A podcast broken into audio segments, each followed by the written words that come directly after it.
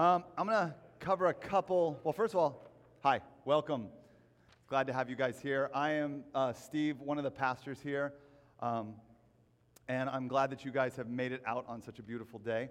Um, you should have received a bulletin when you came in. All our announcements and things on there. I just want to highlight a couple of them. Uh, in two Sundays, our church is having Beach Day. So after the service, we're heading out to the beach. There'll be more information about where location is and everything. We'll just hang out as a church family there. Um, we, are, we have branch groups. It's our form of community here, and they're wrapping up at the end of, um, at the end of July. And so it's kind of like a, a nice chance for us all to gather together. There's a conference coming up in September, a marriage conference coming up. And so there's some information in here about that. And then ultimately, if you are with us, and you're here and you're a part of branches and you call this your home, there are so many um, things you can do to get involved as far as service goes. And so if it's something where you've been coming for a while, you're like, yeah, this is, this is going to be home for us, then you can talk to, to me, you can talk to some people, you could um, fill out this uh, Connect card, and you can just let us know you're interested in serving, and we would, we would love to get you connected to that.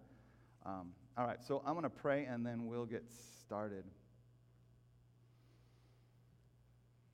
Heavenly Father, I thank you that we can come together and we can open up your word and we can learn together. I thank you that through worship we can encourage one another as we hear our brothers and sisters in Christ singing out praises to you. I pray that you would use this time, um, use this time to edify those in here, that you would use this time to um, expose sin, that you would use this time um, to glorify yourself. I pray that as I communicate these truths, they would only be the things that you want me to communicate that these would be your words, not mine. That I wouldn't stray from um, the things that you have, you have designed for today. I pray that you would open ears. I pray that you would break hearts. And I pray that you would use this time mightily for your glory. In your name we pray. Amen. Um, I am not the full, the lead pastor. I don't have the majority of the pulpit time. Pastor Israel, if you have not been around, Pastor Israel is our, our lead guy, so he has most of the time in the pulpit, but he is super generous to other guys and he wants the church to hear other voices. So he gives us opportunities to preach along the way. And so when I've been having the opportunity to preach, I've been walking us through the book of First Peter. So if you have a Bible, that's where you uh, can get to. We will eventually get there today. If you don't have one, we have them in the seats, and you're welcome to have one of those, and you can actually keep it if it's something that you don't have and you need a Bible. We would love for you to have one of those Bibles. But we'll be in 1 Peter, and if you're not sure where that is, keep going until you get to Revelation and you've gone too far and back up a little. Um, I want to just do a quick review of where we've been in 1 Peter because I don't think it's fair to just jump into a text without any context of what's been going on. I think it's important that you understand where we were, and since some of you haven't been with us the whole time, I think it's important that you see um, where we are and where we're going. Um, 1 Peter is a letter to believers uh, they were spread out all over what is now Turkey.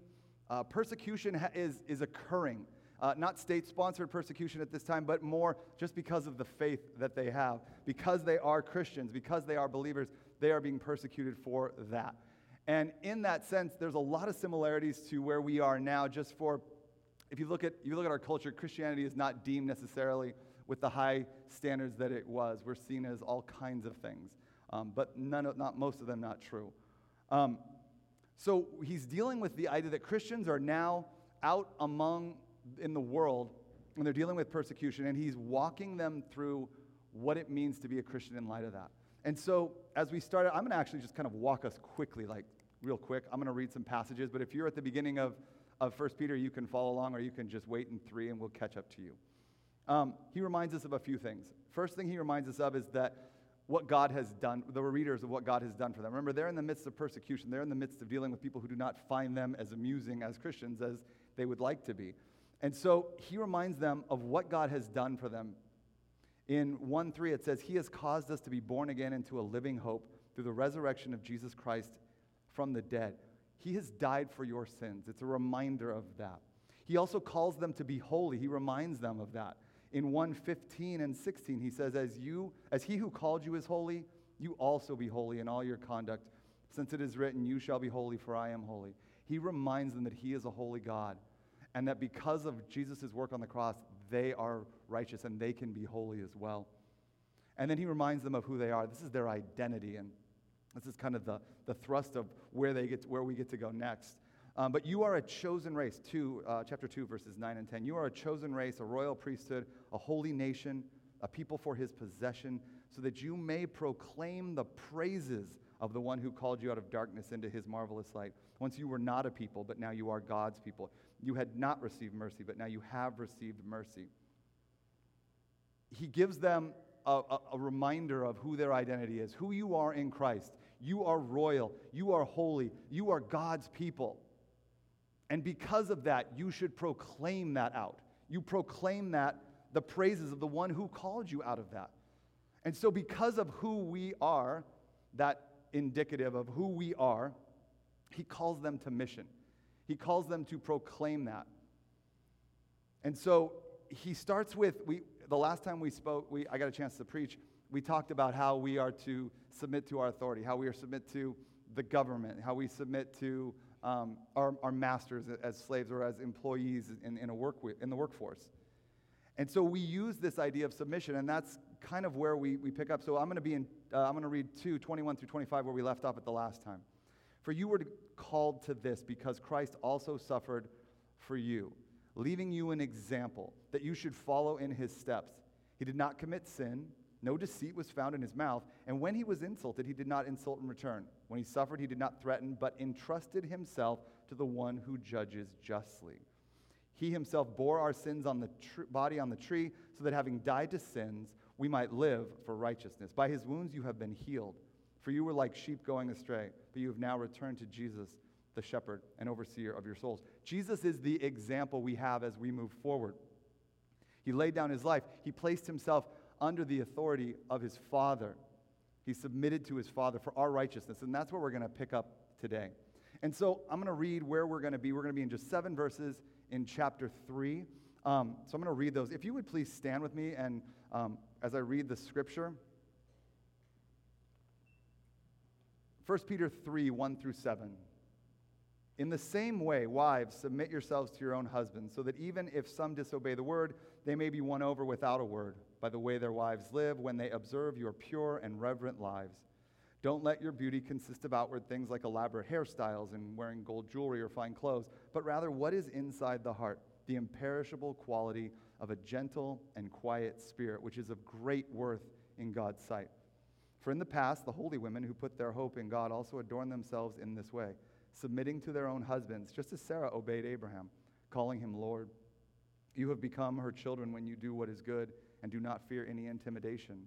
Verse 7 Husbands, in the same way, live with your wives in an understanding way, as with a weaker partner, showing them honor as co heirs of the grace of life, so that your prayers will not be hindered. Hear the word of the Lord. Please have a seat. Okay. You all heard the word that I said. I could see the discomfort in some of your faces. He said submission. Please do not preach on submission or money. That is not what I want today you feel uneasy, that word is a loaded word. It has a lot of uh, baggage with it, you could say. And I'm, I hate to admit, but the church has a lot to do with why that word has that loaded um, meaning behind it.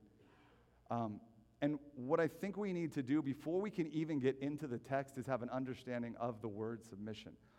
To move forward without that is not fair to the text, I don't think. I think we need to be on the same page because, again, a lot of you are coming in here with your, your opinion of what you think submission is, what you've seen submission to be. And I want to make sure that we're all clear on the same point of what does the Bible say submission is? And then we can go with that. And at that point, if you're in branch group and you still want to argue about it, branch leaders, I'm sorry, but have fun with that, okay?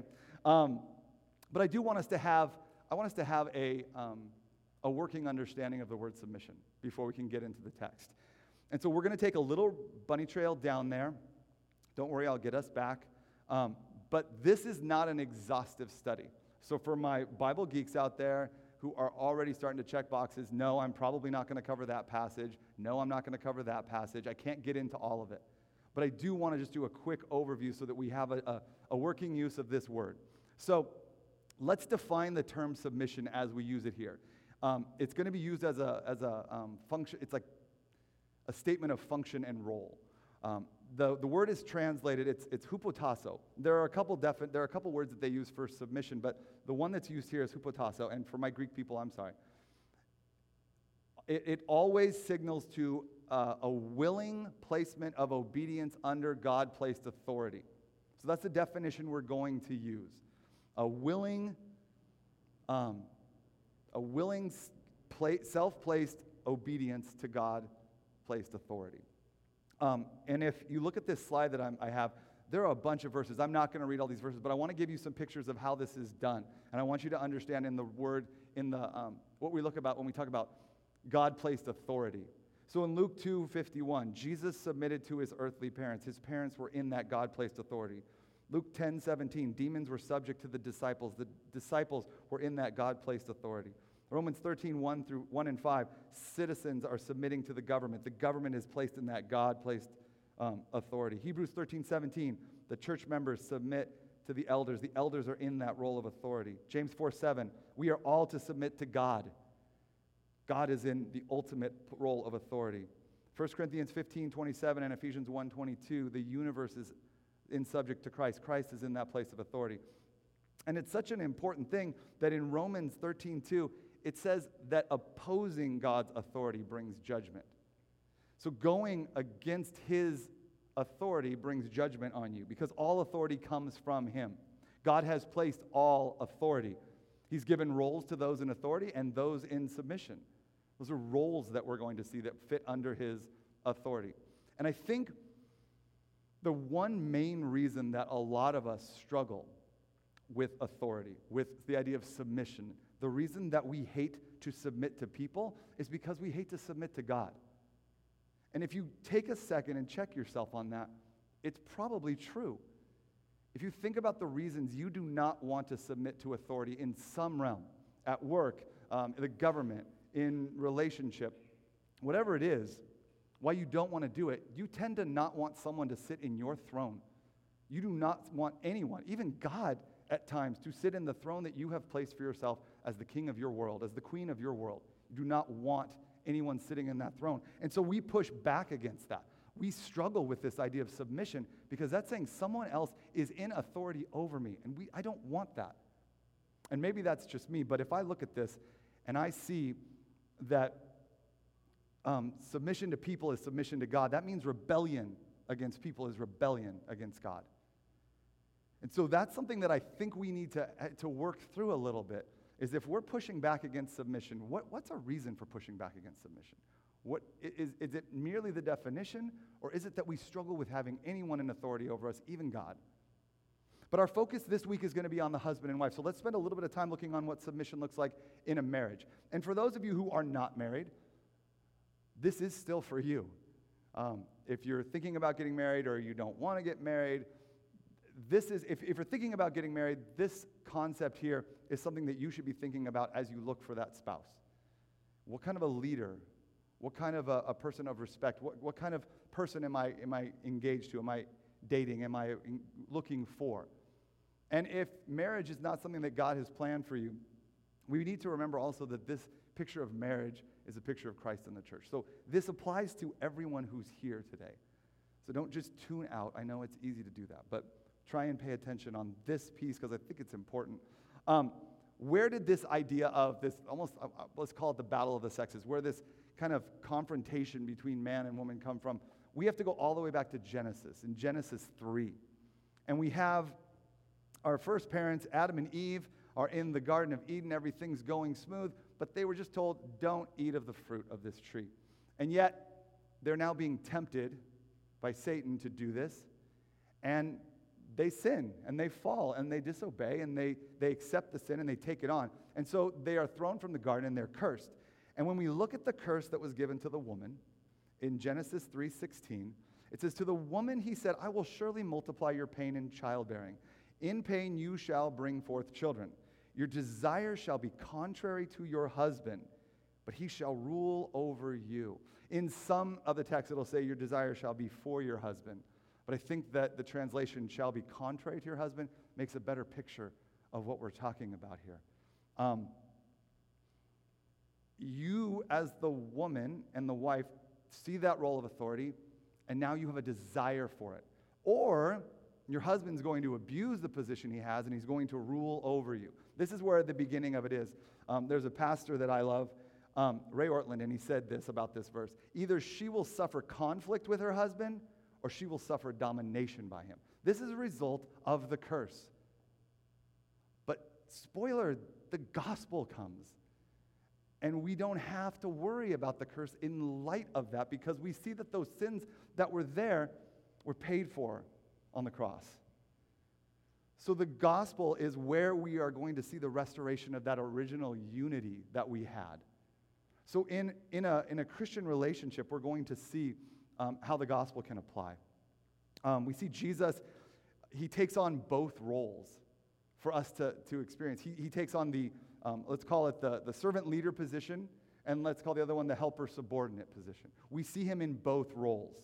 Um, in the, um, he, he, raises the value of, I guess, the, the way it's, the woman is seen, underlines the value, the role of the woman by taking on these roles. And he also shows us the servant leader. Look at uh, Philippians 2 5 through 11, should be up there. And we'll see how Jesus is our example. You, uh, Philippians 2 5 and 11 says, Adopt the same attitude as that of Christ Jesus, who, existing in the form of God, did not consider e- equality with God as something to be exploited or grasped or held onto Instead, he emptied himself by assuming the form of a servant, taking on the likeness of humanity. And when he had come as a man, he humbled himself, even be, be, by becoming obedient to the point of death, even death on a cross. For this reason, God highly exalted him and gave him the name that is above every name, so that at the name of Jesus, every knee will bow in heaven and earth, and every tongue will confess that Jesus is Lord as to the glory of the Father, to the glory of the Father. It says in there that he emptied himself. He took on a role lower than God. He humbled himself by being obedient even to the point of death. He shed his divine privileges without becoming any less divine. He voluntarily submitted to the Father without duty or coercion. He did it lovingly for our righteousness as a gift to his Father. Um, 1 Corinthians 11 3, we, we look at the roles that are here. But I want you to know that Christ is the head of every man. That's the role of authority and the role of a, of a um, uh, helper subordinate. And the man is the head of every woman. Now, ahead of the woman, not every woman, his wife. And that God is the head of Christ. Don't worry, we'll get to that part too. For all of you who are like, you don't have to talk about this. Um, we see this pattern here. We see the servant leader position. We see how he st- where it stands, and we see the authority over him. So we see that Jesus has been in both roles. We see that he exists in both roles. And this pattern of the Father and the Son are, are the same pattern that we are looking for in a husband and a wife. The Son submits to the Father's headship with voluntary and joyful eagerness, not out of inferiority, not out of coercion, not out of duty. The Father's headship is acknowledged and in, in reciprocation, he responds accordingly. There, if you notice, there's no inequality of ability or dignity. As men and women, there is no difference between our, our, um, our dignity or what we can do. Our innate value is not, there's no differences between that. We are differently gendered. We look different. We behave different at times. It does not change our value. So, what I want to do is say that's what our definition is. Our definition that we're going to work with biblically is that we are, submission is willingly submitting yourself or placing yourself under the authority of someone in God placed authority. That God has placed the authority there. And so we are willingly placing ourselves under that, not under coercion, not because we're of less value. So that's a working place to be. So let's look at what it is not, real quick. Sorry, we got to move through this so I can get to the text. It's not a statement of value. When we say the husband, the wife should submit to the husband, it's not saying that the wife has less value because of it. Genesis 1 26 and 27 says, Then God said, Let us make man or mankind or humans in our image according to our likeness, and they will rule the fish of the sea, the birds of the sky, the livestock, the whole earth, and the creatures that crawl on the earth. So God created mankind in his own image. He created him in the image of God. He created them male and female. He created us with equal dignity, with equal spiritual value. The woman is not less than the man. She has a different role, she has a different appearance. I mean, if you think of positions of authority anywhere else, I mean, if you were to think of um, in, a workplace, the boss and the worker, they have a different role, but their value isn't different. Their dignity isn't different. It's not changed. In, in a home, the wife and the husband have give, been given roles. There's no difference in their dignity, there's no difference in their value. It's just the role that they are placed in by God. The husband is not, by his God given authority, automatically more gifted, more valuable, more intelligent than his wife. We are created as image bearers, equal as image bearers of God. So we carry equal spiritual worth as we partner together. Now, in that role, the husband is to lead the wife. He's to lead the family. That is, his, that is part of the responsibility of him is to do that in God glorifying directions. That, that comes out of um, an understanding in the, in the household. That comes out of an understanding of who they are. So, John Piper, the pastor John Piper says that when he examines this in a, in a family, he's looking for the husband to do a lot more of the initiation. That the word let's comes out a lot more from the husband. Let's do this. Let's try this. Let's think about this. Let's plan to go there. And that begins a discussion within a home. But ultimately, the responsibility lies on the husband's shoulders. Now, if my wife and I were to go, we had a discussion, we're going on vacation, where are we going to go? Let's go to Seattle. Well, I want to go to New Mexico. Well, I want to go to Seattle. And we both have a discussion. I do not lovingly come down and say, well, we're doing what I want to do. We have a conversation, we look at the decision that we made, and I listen to her, and she listens to me, and ultimately the decision comes down. If we don't agree, that I make the decision. But when I say, let's go to New Mexico, and that's the decision I made, and we go along the way, I'm sorry, Yes, we go to, let's go to New Mexico. It's hot and miserable there. We go to, along the way, and things don't go right. Let's say, well, I'm sorry, I messed that whole, def, excuse me, cut that from the tape. Let's say we go with what she wants to do, and we go to Seattle. And as we're driving up to Seattle, the car breaks down, and someone robs our luggage, and we get sick on the way. And then some other horrid thing happens, and one other thing happens. I don't get to say, I told you. I knew this would happen when we decided this. The responsibility lays on me. I made that decision, so the weight of it and the failure of it lies on me. The weight is there for the man, even if I agree that that's her point of view, that we should follow that direction. It's not ultimate authority. Okay, so it's not a statement of value, it's not a brainless act. It's, submitting is not turning off your brain. Submitting is not turning off the natural God given gifts and abilities that you were given. You use your, your, your gifts and abilities as you work with your husband, as you work with your family this, if you notice it's saying, wives, submit to your husbands, not husbands, demand obedience from your wife. It's not something that is forced, it's something she willfully gives. She willfully places herself there. And she chooses to honor God by submitting to this man. That's something we're going to spend a lot of time on. She is honoring God by submitting to this man. So it's not a statement of value, not a brainless act. The husband is not the ultimate authority. His value, his, his value, his authority is derivative. He did not get that authority because he was born a man. It was given to him because God gave him that authority. God placed that there. That doesn't mean he's not wrong. That doesn't mean he doesn't make mistakes, because I do. It, we're flawed sinners. We will be wrong. The ultimate authority is God. The ultimate authority is God. And he leads under that authority. What this does not do, it does not allow a man to lead his wife in sin. It doesn't allow him to use her in sin, to encourage her to sin, to sin in front of her, to sin to her, to abuse her. That is not in here at all. It, it, it distorts the view of submission completely when a man uses his authority to harm his wife, to sin against his wife, to encourage his wife to sin with him. That authority is derivative, which means if he is going to lead his wife in sin, if he is going to abuse his wife, if he's going to do anything outside of the context of the authority given to him, he abdicates that authority. And his authority is invalid. Wives, if you're in a situation like that where your husband is sinning, confront him. If it's an abusive relationship, call the police, call the elders of the church. Do not allow, that is not submission. That is straight up abuse and sin. It is, that is not what the, the picture of Christ in the church looks like at all. So he is not the ultimate authority. It's not a brainless act. It's not a statement of value, and it's not to all men. The Bible is very clear about that it's only towards her husband.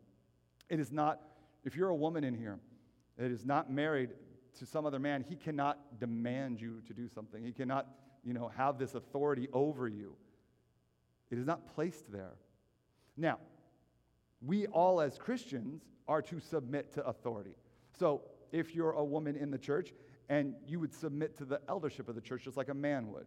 If you were to go out and be pulled over by a police officer, the Bible says we should submit to that. A woman and a man should pull over and submit to the authorities that are there. That's the way it works. But when we're talking about marriage, it's not to all men. The wife submits to her husband. Again, I think the church does a horrible job at times um, displaying this. That for some reason, because I'm a man, I have authority over all women. Enough said.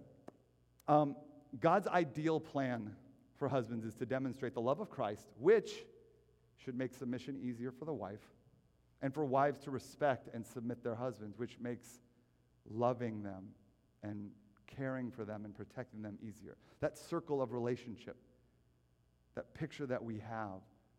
I mean, think about our, the, the relationship of us with Christ. He sacrificed and loved us and in response, we submit to Him. It, it, it flows out of that. So, that's my quick version of submission. I want us to land on a, on a common definition of it, where it is authority placed on as a role in the husband, and that the wife willingly submits to his authority that was given by God. That's what I want to see as our definition. So we're going to move on with that being our definition and get to these seven verses that we're going to cover. Um, as I mentioned before, what we're talking about here is a piece of mission. It's a evangelistic type of a piece because what I have is a husband that is not saved and a wife that is not saved. And we're talking about submission in light of those things. So let's jump in. Um, notice that there are six verses that we read about women and one verse about a man, which seems a little unequal. But remember, we, we have to look at the context. We have to look at what was going on at that time the, the women in that time did not have um, as much, I, I, say a word, freedom. When they lived in their father's house, there was something called father's law. He had authority over life and death over them. And when they would move into their husband, with their husband, he would have a similar authority over her, over the wife, of life and death. Put them away, put them off if they did not do what pleased the man. So when a woman changed religions, was called by Christ to, into the family of God, that could cause some kind of a disruption in a marriage. And when you have a man who doesn't believe, who has that kind of social authority, cultural authority, it could be frightening. So we see Peter showing the dignity of women by spending six verses considering them equals and showing them look, here's some guidelines, here's some wisdom in interacting with an unsaved spouse. And I think that picturing it that way, it's like, oh, well, then I understand why he spent six verses on that. And when we see what he does to men in the last verse, you could see why that's a powerful single verse for guys. So we'll get into this. The first two verses are about being a submissive and faithful wife. So let's look at one and two. In the same way, Wives, submit yourselves to your own husbands, so that even if some disobey the word, they may be won over without a word by the way their wives live when they observe your pure and reverent lives. When he says, in the same way, he's going back all the way to chapter 2, verses 13 and 18, when we talked about um, submission to authority in government and submission to authority with slaves and masters. He's using that same idea of, in that same way that you submit to them, submit to your husbands. Notice right there, he's talking about all husbands. So, wives, this is, if your husband is saved, this passage still has stuff for you to learn in here. If not, then this is especially because the next section says, even if some disobey the word. He's saying this is how you this is how you submit and you revere your husband even if he's not saved. Even if he's not saved. She still submits to him even if he's not a believer. Um, it continues on. Even oh, I'm sorry. Yeah, so they may be won over without a word by the way their wives live. when you hear that without a word, I'm sure that it could be distorted as women need to just shut up and be quiet and not talk at all. But that's not what it's saying. Remember, these are guards being put in place for these women who are married to men who could harm them, could abuse them, could even have them put to death over a change in something that would make him look bad, that would make him lose respect in the culture. So they're like, hey, be wise about how you interact with your husband. You're going to live a life that shows. So he, um, she's called to respond to the gospel and is now living with an unbelieving husband. And he says to be careful that not every single conversation that you have is turned into a conversation about Jesus. I mean, you could see how that could be off putting to a non believer. Hey, honey, can you turn on the light? You know, Jesus is the light of the world. Every single conversation is turned into that. It starts to make me frustrated as an unbeliever. I'm pushing away. Um, my kids call it the Jesus juke. It's like every time, really, you're going to bring Jesus into this thing? And it pushes them away. Instead, he says, be an example. Let her see, let him see you. Now, it's not saying that he should, she shouldn't speak at all. In fact, if you go so far as to look at verse 15 of chapter 3, it says, Be ready at any time to give a defense to anyone who asks you for a reason for the hope that is in you. So we're not saying the woman is not to speak. He's saying her wife, she should use wisdom in how she speaks. She should look for those opportunities, but she should really tell a lot through it. I'm not saying lifestyle evangelism because we all know lifestyle evangelism only can get you so far. But you still need to speak the gospel. You still need to preach it. You still need to say it. But look for those windows and those doors. Don't just go there and start beating against the wall. You know, you know, you know, you know. It's going to push people back. So he's saying, look, she, he's an unbeliever. You could be treated a certain way. Let me protect you. Not every word out of your mouth needs to be this way. Live a life that's an example. Live something that would cause him to ask questions, would cause him to want to know something. When the opportunity is right, say something. If you're married to a believer, this, is the, this still applies. Guys will tell you, I need my wife to live a pure and reverent life. I need to see her praying. I need to see her in the Word. I need to be convicted by the fact that maybe I am not doing some of these things, that I'm not loving as well, that I'm not caring as well. I need to see her living a gospel life. We are in community, we are a mini community group. I see her every day, and I want to interact with her in that way. And I see her as an example I want to interact like that. So, guys, pay attention to your wives. Women, when you're, if your husband is saved, he still needs to see you live this life. He still needs to see you live this life of a gospel, this pure and reverent life. All right, um, moving on to verse 3 through 6, he starts to deal with modesty a little bit. Um, don't let your beauty consist of outward things like elaborate hairstyles and wearing gold jewelry or fine clothes, but rather what is inside the heart the imperishable quality of a gentle and quiet spirit, which is of great worth in God's sight. For in the past, holy women who put their hope in God also adorned themselves in this way, submitting to their own husbands, just as Sarah obeyed Abraham, calling him Lord. You have become her children when you do what is good and do not fear any intimidation. Verses 3 and 4, we're talking about the fact that clothing and adornment should not be the preoccupation. There's nothing innately wrong with wearing nice clothes with wearing jewelry, with doing your hair a certain way. He's saying the, the preoccupation should be with your heart. Uh, he says, he calls it imperishable. Um, if you, I, I graduated from high school in 88. If you were to take a look at my yearbook and you were to start flipping through it, um, for those, some of the, the teenagers might think that there's some cool retro styles in there, but for the rest of us, we would be a, just like appalled that we were, what we were thinking when we wore what we wore, when our hair looked like what it did. Fads come and go and change. The, it's not always the same. Um, our body, Crystal, sorry, what is it that keeps my face up? Is it collagen that keeps it from sagging? Collagen, okay. So that goes away with age at times, right? Would I be correct in saying that? Thank you. So that's going to change. You're not going to have the same look. Okay, after time, things will start to droop. They will not be the same that they are right now for some of you who still have things in the places where they're supposed to be. It's going to change. You will not look the same. But what will is that imperishable part of you, that part on the inside that he's talking about. He's saying, don't focus on the outside. Don't focus on what you look like and worry about that when you're talking about saving a husband, when you're talking about witnessing to your husband who doesn't believe. Focus on what's inside, that imperishable quality. And he uses the idea of a gentle and quiet spirit. And this one, it, it's funny because he uses this, but you got to think it through. Gentle is the opposite of harsh. So this is a quality that is opposite of harsh. Um, that same word is used as meek when describing Jesus. It's a, not a harsh person. Um, and then quiet is peaceful, like the opposite of the loudness of war. So when we say a gentle, quiet person, spirit, he didn't say person, he said spirit. This is a woman who has a, um, a calming behavior, a calming presence, especially when things are kind of starting to spin out. She's not hypercritical. She's not always um, disagreeable. She's not trying to, you know, to see disunity. She is trying to, she just exudes peace. She, you've been around these people. You want to spend time around them. They, they offer you this, this sense of peace. And you've got a woman who is in a home with a man who might not, who doesn't believe.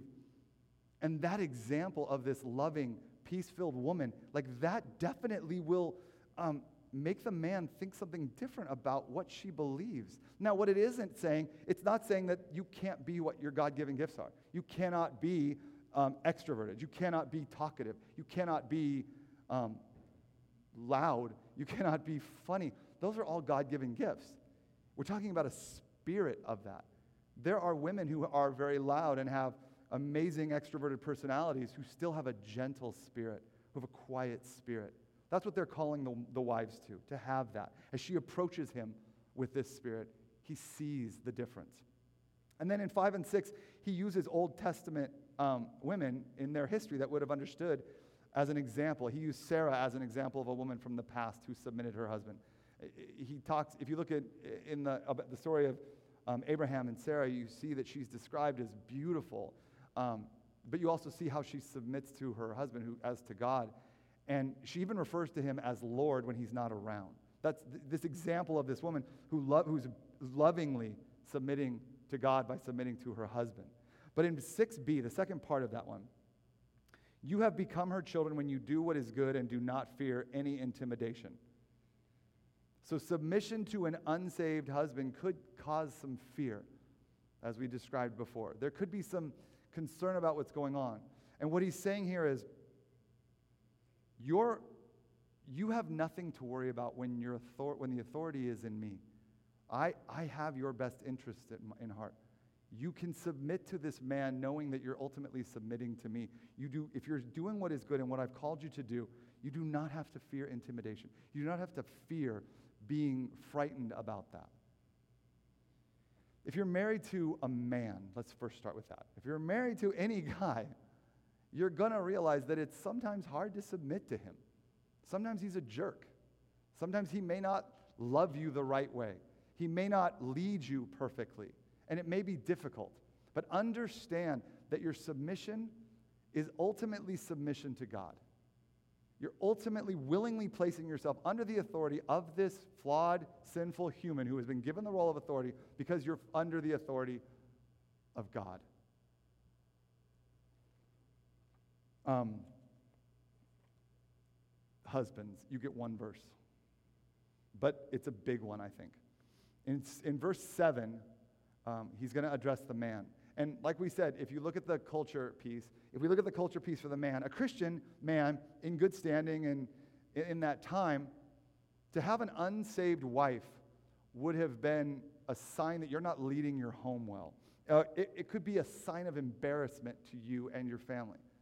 How come you can't get it together and get your wife saved? And so, culturally, for you even, there's a little bit of pressure there. But Peter spends some time talking to him about the fact that they are to still follow God and they're not to bow to any other any other social cultural standards. Um, and that we are to treat his even his unconverted wife with deference. He starts the section this way. He's the same way. He says husbands in the same way live with your wives in an understanding way as with a weaker partner showing them honor as co-heirs with the grace of life so that your prayers will not be hindered. Now, Steve, a minute ago you said that that in the same way was talking about submission, but we're talking about husbands. This can't be what this means. Well, it's referring to, ch- to chapter 2, verses 13 and 18. he is talking about submission, but he's not talking about submission to the wife in the same way that the wife submits to the husband. Um, we're thinking about submitting to our role as a servant leader. We're thinking about this idea of servant leadership like Jesus led. Um, if you look at what you see in comparison to what was going on culturally in the Bible versus what God was calling people to, it was a, an upside down kingdom. The last shall be first. Like it was, it was kind of an upside down situation. And so we usually think of leaders as privileged and they get all of the best things and they do all this stuff. And he's calling them to serve those he leads. And so in this case, you want to serve your wife. You want to do that. Um, he's redeeming this idea of headship away from this toxic definition of headship, which would be to lord their leadership over them. You are to lovingly serve your wife. You're on mission to the world, and you're on mission to your wife. And in this specific section, he's talking about that. So there's three things in this that I want to see. The first one is the word understanding. Um, and I think that this talks about considering your wife and appreciating your wife. It's translated from two words that mean according to knowledge, which means you need to know your wife. You should be, uh, this, your wife should be your doctoral dissertation. Like you need to know all about her. The problem is, is the data keeps changing as you get to know your wife. Because as she cha- gets older, she changes, and you're learning more. You need to be a, such a student of your wife that you know the things that bring her joy. You know the things that are make her sad. You know the things that she's afraid of and that you need to be there for. You know all of those things about her. You know her so well. You've studied her. Ephesians 5:28 says, "In the same way husbands should love their wives as their own body. He who loves his wife loves himself." We love ourselves. We love our bodies. But you know it. As I get older, I'm starting to realize I know myself even better. I know the foods I can't eat anymore. I know the things I can't do physically without an, an immense amount of pain the next couple days. Like, I know those things. I need to know my wife like I know that. I need to know her so well. And so, this application goes for uh, if you're married to a Christian woman as well. Guys, just because you got the girl doesn't mean you need to shut it down. Okay? This is a long game.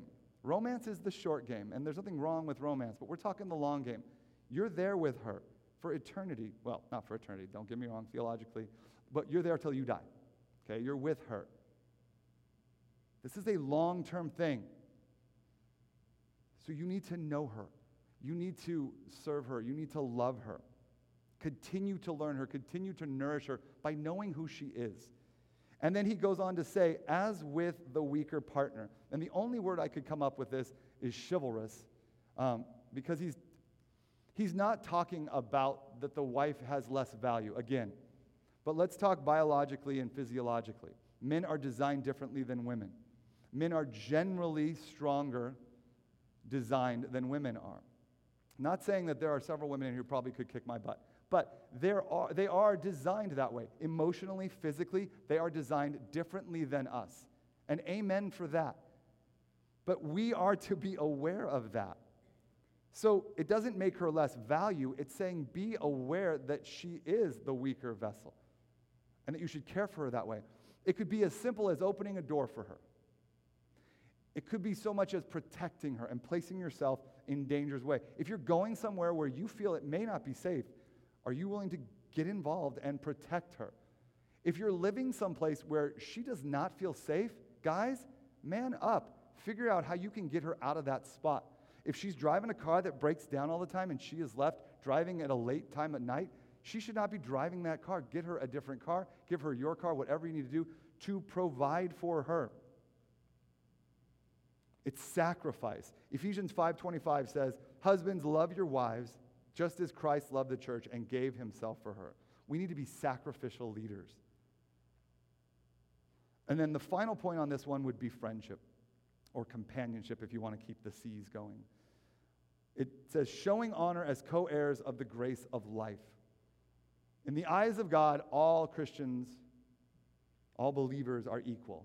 And, and we're talking about this idea of eternal life. But when we look at this passage, he's talking about a saved man and an unsaved wife.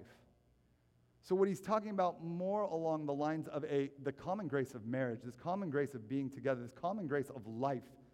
It's provided to all by God. And at that time, when Peter wrote this, marriage was not about friendship. Marriage was about duty. The wife was seen as mostly a servant who would care for the home, care for the children, and the husband was seen as the person who would go and provide. But a relationship of intimacy wasn't necessarily the commonplace. It wasn't, it was, it was rare. And so what we're looking at is something that would have been quite a cultural shift to say, you need to care for your wife and love her and build relationship with her. You need to have a friendship with her. We are, like I said, we're in it for the long game. My wife and I are going to want to pull in the same direction. I want to know her. I want to be her friend. She should be the person you want to spend the most time with. She knows everything about me, good and bad, mostly bad, and she still loves me. It draws me to her, it makes me want to be her friend. I want to spend time with her. It blows my mind when I hear guys say, Man, can't wait for the weekend. I got this a, a guy's weekend. I'm like, You just got to the end of the week not being with your wife and you don't want to be with your wife again? She should be the person you want to spend the most time with. She should be the person you're building that relationship with. So he ends it with a warning, or you could look at it as a promise. It said, So that your prayers will not be hindered. He's saying the servant leader should behave in this way and we are reminded of the importance of it. And this warning of, you heard it right, your prayers will not be hindered. This isn't the first time you've heard it. Isaiah 59 2 says, But your iniquities have made separation between you and your God, and your sins have hidden his face from you, so that he does not hear. In Psalm 66 18, it says, If I had cherished iniquity in my heart, the Lord would not have listened. We're reminded that sin in our life can hamper our relationship with God. If you are a husband who is not fulfilling his covenantal duties to his wife, God may not answer your prayers. God may not hear you. And I know it sounds way over the top on this, but understand the severity of what he's saying. He's talking about the model of Christ in the church is being played out in the marriage of the man and the woman. And he's saying that is being shown as you minister to your wife. And if you're not doing that correctly, it's a severe punishment, but we're going to cut off your communication through prayer. That's the importance of it. I mean, that weighs heavily on the man. So even though he doesn't get six verses, he gets this warning about how he should love and care for his wife.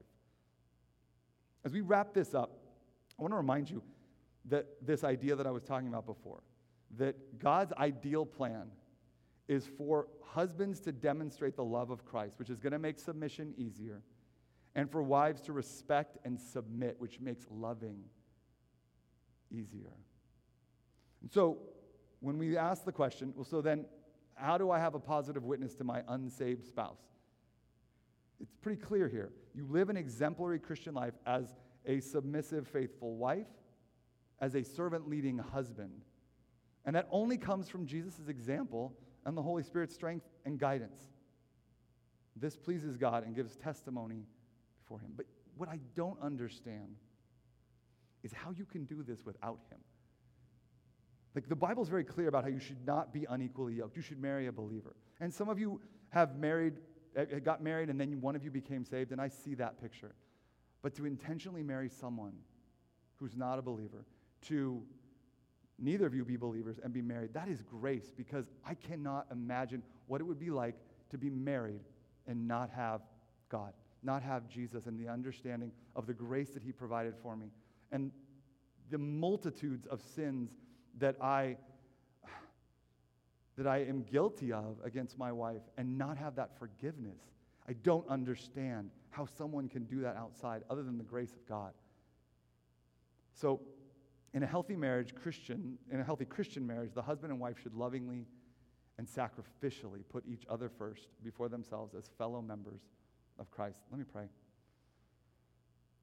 Heavenly Father, I thank you for this, this picture that you have drawn for us, this um, design that you have placed, that you have created order out of chaos, that you have placed um, us in roles based on your design that we may not always understand, but that we can trust that you have a design in place for a reason That you've given us an example in Christ of how to live that out. That you've given us the ability to do that because of what Jesus accomplished on the cross. I thank you for marriage and the idea of it. I thank you for the example that it sets not only of Christ in the church, but to the world in general of what it looks like. I pray that as we walk away from this, if we're married, that we would acknowledge um, our roles and the reasons for our roles, and that we would, serve, with a servant's heart, lovingly sacrifice for one another. If we are not married, that we would see this example of Christ in the church, and we would be amazed by that. Thank you for your love. Thank you for the work on the cross that allows the forgiveness of sins. In your name we pray. Amen. Um,